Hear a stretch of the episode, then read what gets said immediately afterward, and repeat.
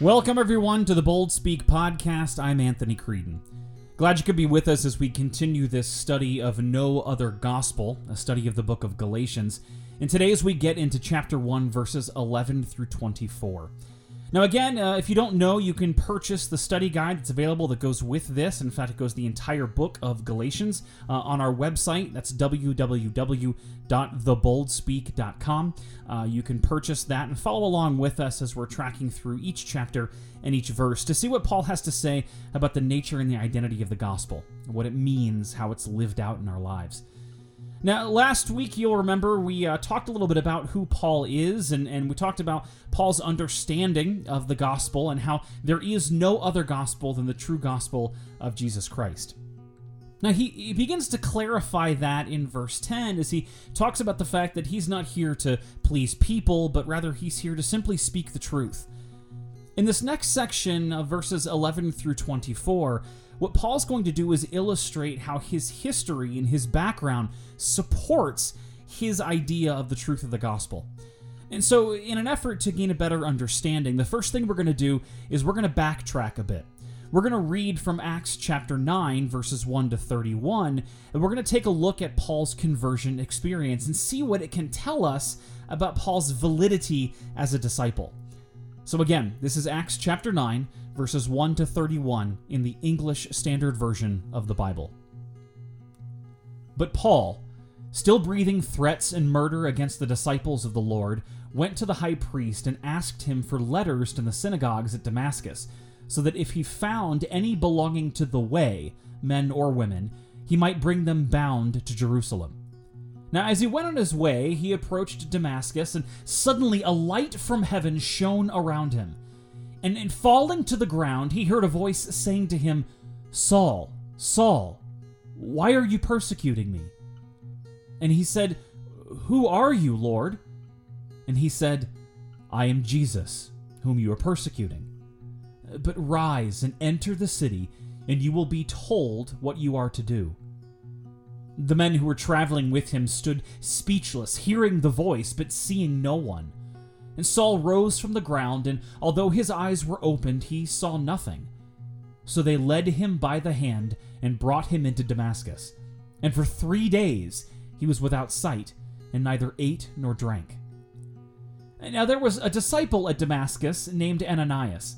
The Lord said to him in a vision, Ananias. And he said, Here I am, Lord. And the Lord said to him, Rise and go to the street called Straight and at the house of Judas, look for a man of Tarsus named Saul, for behold, he is praying. And he has seen in a vision a man named Ananias come in and lay his hands on him, so that he might regain his sight. But Ananias answered, Lord, I have heard from many about this man, how much evil he has done to your saints in Jerusalem. And here he has authority from the chief priests to bind all who call on your name. But the Lord said to him, Go, for he is a chosen instrument of mine to carry my name before the Gentiles and kings and the children of Israel. For I will show him how much he must suffer for the sake of my name. So Ananias departed and entered the house. And laying his hands on him, he said, Brother Saul, the Lord Jesus, who appeared to you on the road by which you came, has sent me, so that you may regain your sight and be filled with the Holy Spirit. And immediately something like scales fell from his eyes, and he regained his sight. Then he rose and was baptized, and taking food, he was strengthened. For some days he was with the disciples at Damascus, and immediately he proclaimed Jesus in the synagogues, saying, He is the Son of God. And all who heard him were amazed and said, Is not this the man who made havoc in Jerusalem of those who called upon his name? And has he not come here for this purpose, to bring them bound before the chief priests? But Saul increased all the more in strength, and confounded the Jews who lived in Damascus by proving that Jesus was the Christ. And when many days had passed, the Jews plotted to kill him, but their plot became known to Saul. And they were watching the gates day and night in order to kill him, but his disciples took him by night and let him down through an opening in the wall lowering him in a basket. And when he had come to Jerusalem, he attempted to join the disciples. And they were all afraid of him, for they did not believe that he was a disciple. But Barnabas took him and brought him to the apostles, and declared to them how on the road he had seen the Lord, who spoke to him, and now at Damascus he had preached boldly in the name of Jesus. So he went in and out among them in Jerusalem, preaching boldly in the name of the Lord. And he spoke and disputed against the Hellenists, but they were seeking to kill him. And when the brothers learned this, they brought him down to Caesarea and sent him off to Tarsus. So the church throughout all Judea and Galilee and Samaria had peace and was being built up. And walking in fear of the Lord and in the comfort of the Holy Spirit, it multiplied. Now, the first question I want to address uh, in our study guide is question five. Immediately upon hearing the word of God, what did Saul slash Paul do? as soon as he heard the voice of the Lord, and as soon as he recognized the nature of his mission and calling through Jesus Christ, he immediately began to proclaim Jesus Christ as the Son of God in the synagogues of Damascus. In fact, it says that he grew in strength and amazed the Jews with his arguments proving Jesus to be the Christ.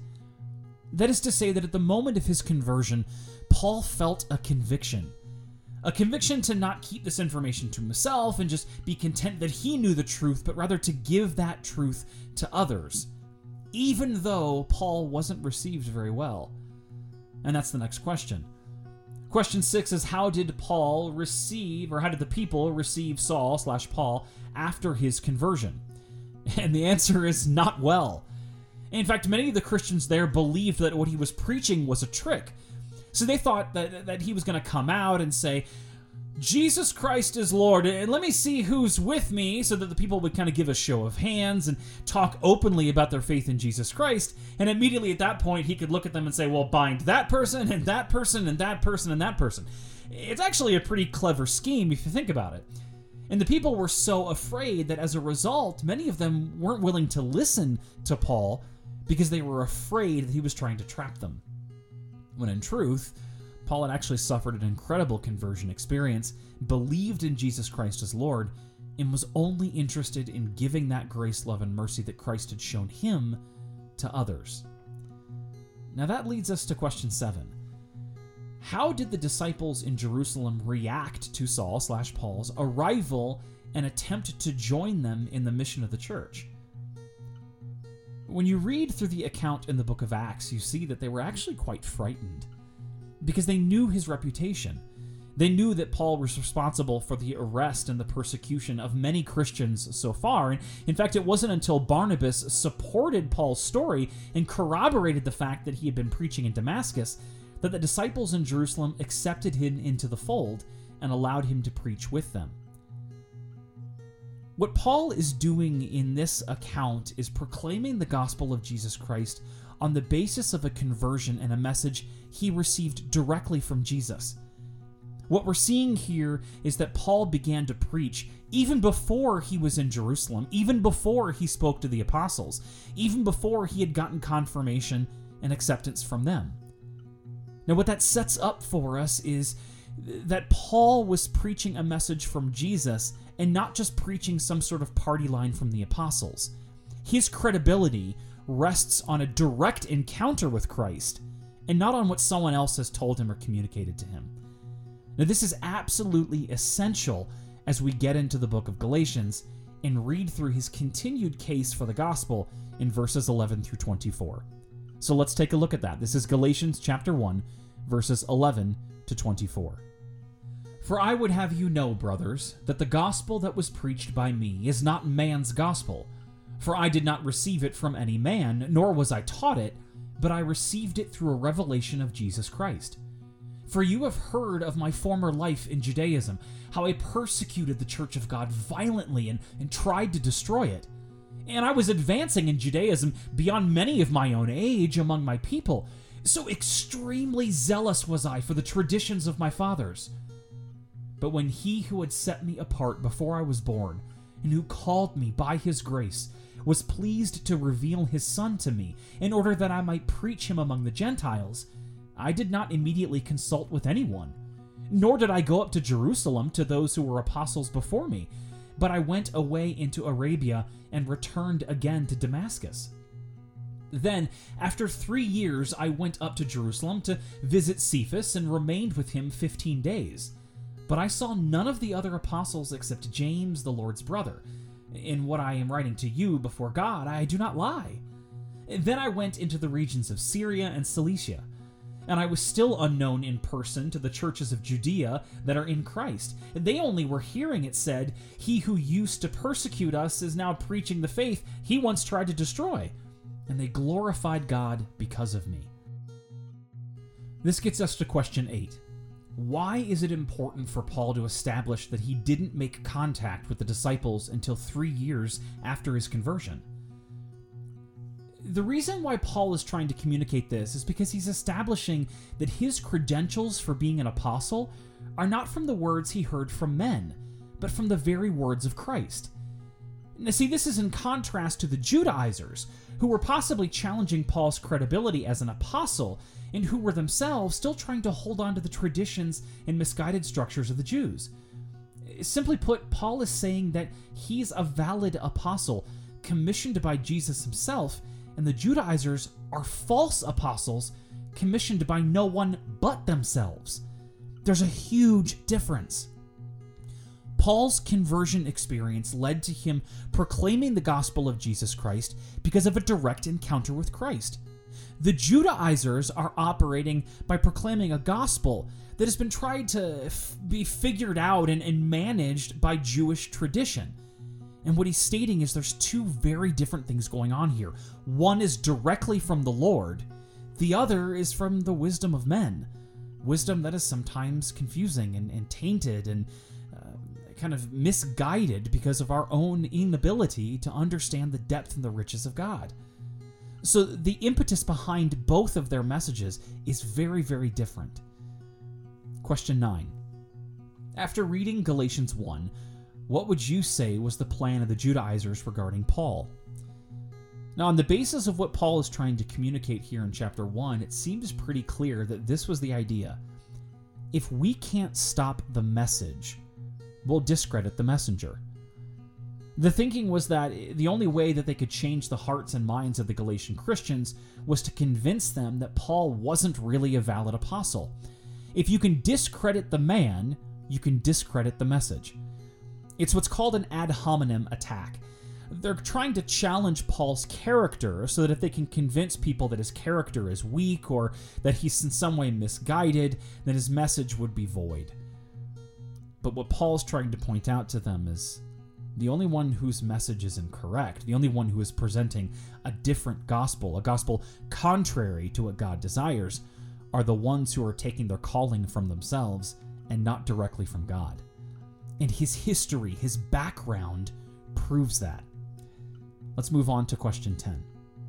How do we see this tactic used in the world today regarding the Christian message? Now, there's uh, obviously a lot of different ways that you can take this, and maybe a lot of different ways that you too have seen people try to discredit the message of Christ and his gospel by discrediting the speaker. One very common complaint that I hear, and, one of the very common things that, that people have used against the Christian church, is that Christians today are hypocrites.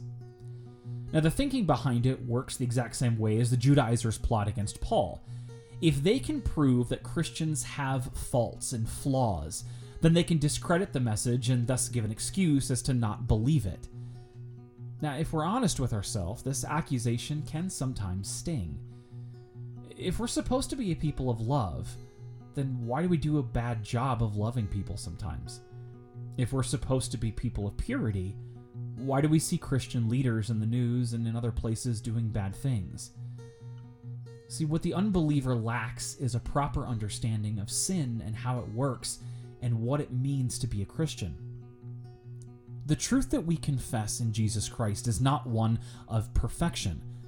Christ isn't a, a means by which that we find a way to achieve always holy and perfect behavior. The Christian religion isn't about just living right according to a series or a set of rules. Christianity is about redemption it's about forgiveness in the face of sin. Now, what that means is a healthy recognition of what sin is and how it works. And that's going to get us to our next question here, question 11. How would you answer someone who calls your faith and beliefs into question because they're calling you a hypocrite.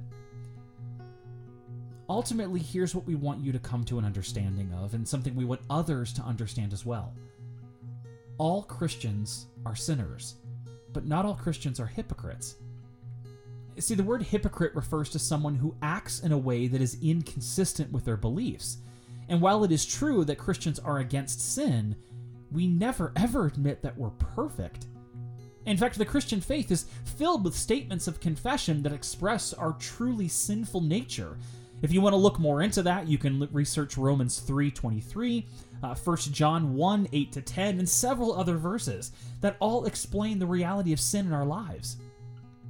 See, what's important for us to remember is that our struggle with sin doesn't diminish the truth of the gospel of Jesus Christ. In fact, our honesty about our sinful nature can, in many ways, make the gospel more able to be related to those who desire to know about Jesus. Uh, if you'd like to understand how sin affects us, read through Scripture, the narrative, the Old Testament, and several accounts that show that God's people, the people that served God, the people that are a part of the plan of salvation, were imperfect people. Abraham struggled to believe in the promise that God made to him. Several other accounts of the, the leaders of the church, Judah, uh, David, uh, numerous, numerous people all struggled with sin, not the least of which, Paul. God turned the, the most incredibly ferocious, uh, passionate person for the persecution of the church into its greatest evangelist. See, God's not looking for perfect people, He's actually looking for sinners to serve Him. And Christianity is not about being perfect. It's about believing and trusting in the promise that God made to redeem and reclaim sinners for His good and gracious purposes. So, no, not all Christians are hypocrites, because we have a solid confession in the reality of sin in our lives and the importance of the love, grace, and mercy that God shows to us every single day. You may be sitting there thinking to yourself, I'm not exactly sure how I could ever serve God. I'm not exactly sure how I could ever serve Christ, considering the things that I've done. But I want you to hear me when I say this, and I want you to hear me very clearly. You are not your mistakes. Your identity is not wrapped up in the, the bad things that you have done. Your identity is something that is given to you, that is placed upon you by Christ. And there is not a single mistake in the world that can get in the way of that. Christ is bigger than your sin. And when we stop and we admit that, and we say to others who might call us hypocrites or try to discredit the message of Christ because we don't exactly have the best past or we have been known to make great mistakes, when you're challenged on that, you can respond by saying, You're right. I know. Sin is a part of my life. But the bigger part of my life, life is the redemption that Christ gives to me and bestows upon me freely by his mercy. That is the gospel. That is what Paul is trying to communicate. See, Paul is a living example of how the gospel works. His sin could not keep him from the message of Jesus Christ that was given to him. And I pray that it never keeps us from doing the same. I hope it never prevents us from living out the gospel and receiving the gospel regularly in our lives. Again, very glad you could be with us in this next section of uh, Galatians chapter 1, verses 11 to 24. I also want to remind you again if you want to purchase the, the study guide that we have available, make sure you hit www.boldspeak.com uh, theboldspeak.com, and connect with us there. You can purchase those things in the store. You can also follow us on Facebook, Twitter, and Instagram uh, by going to each of those URLs facebook.com, uh, twitter.com, uh, instagram.com, and then forward slash theboldspeak. Make sure to follow us and stay connected to us. Um, and we really love to, to have you be a part of what we're doing here. Uh, if you want to leave some comments or some questions, uh, you can certainly do so. We're going to be adding some features here as people ask questions. I'll answer them. So if you have something as we're going through the book of Galatians that you're thinking, I'm not quite sure what you're getting at there, or that doesn't make any sense, or I'd like some clarification on this particular thing, make sure you comment, uh, respond to us, ask those questions, and on a future episode of the podcast, I'll get to those and answer some of those. Again, really appreciate you being here. Make sure you subscribe to the podcast so you can get the latest updates from us. And until next time, that is the Bold Speak.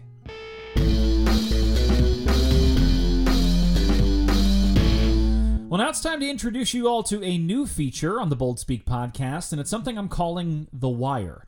Now, let me give you a little bit of background information behind this. As a kid, my father worked for a radio station in Cincinnati, and I remember going in to work with him on occasion. And, and when I say on occasion, I mean rarely because it involved getting up at 2:30 a.m. That's right, 2:30 a.m. That early in the morning, we would get up and go to the station so my dad could pull uh, the latest news off of The Wire, that is, a, a dot matrix printer where he would get the latest information. And so he would take that and write up for the broadcast uh, a bit of information, the news, and then deliver that at 5:30 in the morning for the early birds.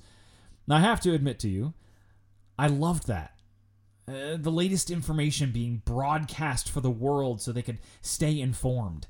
And then my father began to kind of add to it. He would add commentary and give his own insights, and he offered up what he called one man's opinion.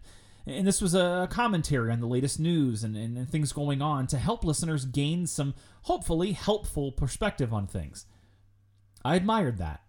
The bravery to approach difficult topics and hit them head on in an effort to challenge the world to be better. It inspired me as a child, and so this is the place where I, I guess, will attempt to do the same. So, this is the latest from The Wire. Wire. Well, someone had to win it. It was announced on October 24th that there was, in fact, a single ticket sold in South Carolina with the winning numbers of the 1.5 billion billion dollar jackpot in the Mega Millions lottery. According to the CNN article on the monumental win, the jackpot nearly strikes a U.S. record for lottery winnings. But that's not even the most striking part of the story. The article continues to inform us that the winner has 180 days to claim the prize and, according to South Carolina law, can choose to keep their name from the public. In fact, one lottery board member explained Our board has a policy to protect the winner because of all the risks associated with having that much money. And there it is the dangers of winning the lottery.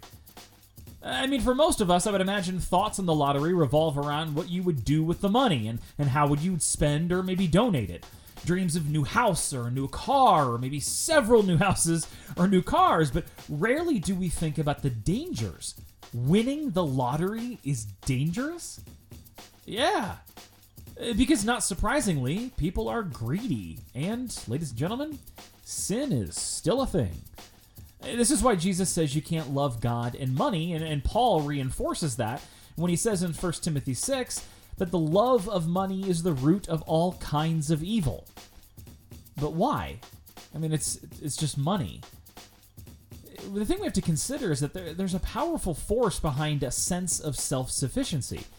According to worldly standards, that kind of money would make you capable of just about anything, which would engender a sense of kind of human empowerment that, that wants for nothing. And see, that is the root of sin. In the garden, Adam and Eve weren't tempted by the fruit because there wasn't anything else to eat. They were tempted because they were told it would make them like God, equals, and therefore self sufficient not depending on anyone or anything. Now, see, if our if our minds kind of grab onto that idea, we can think that that maybe sounds a lot like freedom, but it's actually not. It's slavery. It's slavery to something or someone that doesn't ultimately have any power or control and ultimately will fade away, like money. So rather than uh, kind of celebrating this and imagining and thinking, oh, this person's life is going to be wonderful, I would challenge us to do this. We need to pray for that winner. pray for the winner of the Mega Million jackpot, that, that those who would seek to gain their self sufficiently at the cost or expense of harming the winner would be stopped. That the illusion of self sufficiency would be quickly eradicated, and that the money would be used in a God pleasing way to show others just how much they're loved. Especially loved by a God that already has everything, but still wants you. That's The Wire.